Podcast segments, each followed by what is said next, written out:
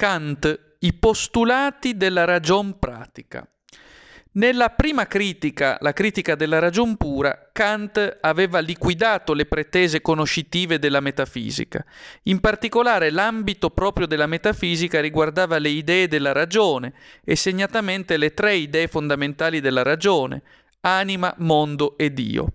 Delle idee della ragione non può esservi conoscenza, spiegava Kant, dacché la conoscenza avviene sempre mediante le categorie dell'intelletto e riguarda necessariamente l'ambito finito dell'esperienza.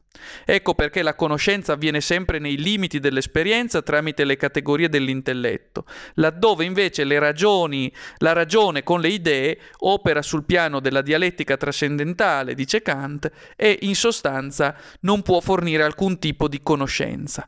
La ragione opera sul piano delle idee in un ambito che non è di ordine conoscitivo. Questo non vuol dire che si debba abbandonare completamente la metafisica, al contrario, vi è una valenza non costitutiva ma euristicamente feconda delle idee che possono agire come se al sob, eh, come se potessero aiutare la conoscenza stessa. Posso infatti considerare tutti i fenomeni interni come se riferiti a un'anima, posso considerare tutti i fenomeni esterni come se riferiti a un mondo, posso considerare tutti i fenomeni in generale come se riferiti a Dio. Ebbene, Kant recupera nella seconda critica, la critica della Praktische Vernunft, della ragion pratica, eh, queste tre idee, le tre idee fondamentali della metafisica, e le fonda sotto un profilo differente, che non è più di ordine teoretico, ma è invece di ordine pratico, si badi bene, sicché eh, il postulato dell'immortalità dell'anima, il postulato dell'esistenza di Dio e il postulato della libertà nel mondo vengono eh, teorizzati qui da Kant non sulla base della conoscenza, bensì sulla base della ragion pratica.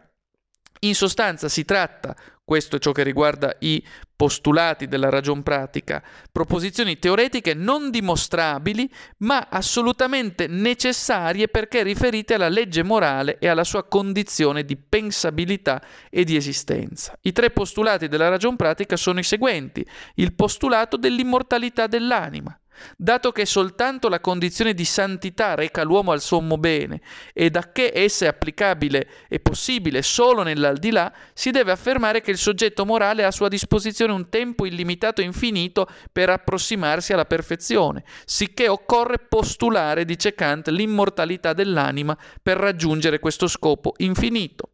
Per quel che riguarda il postulato dell'esistenza di Dio, occorre riconoscere in Dio il garante della corrispondenza che sussiste tra virtù e felicità, che altrimenti si potrebbe ammettere che l'uomo più virtuoso è anche quello più infelice. Terzo presupposto, terzo postulato della ragion pratica è il postulato della libertà. Se vi è la legge morale, deve conseguentemente esservi anche la libertà assoluta del soggetto, che altrimenti se non vi fosse la libertà non potrebbe esservi la legge morale che il soggetto si sforza di seguire.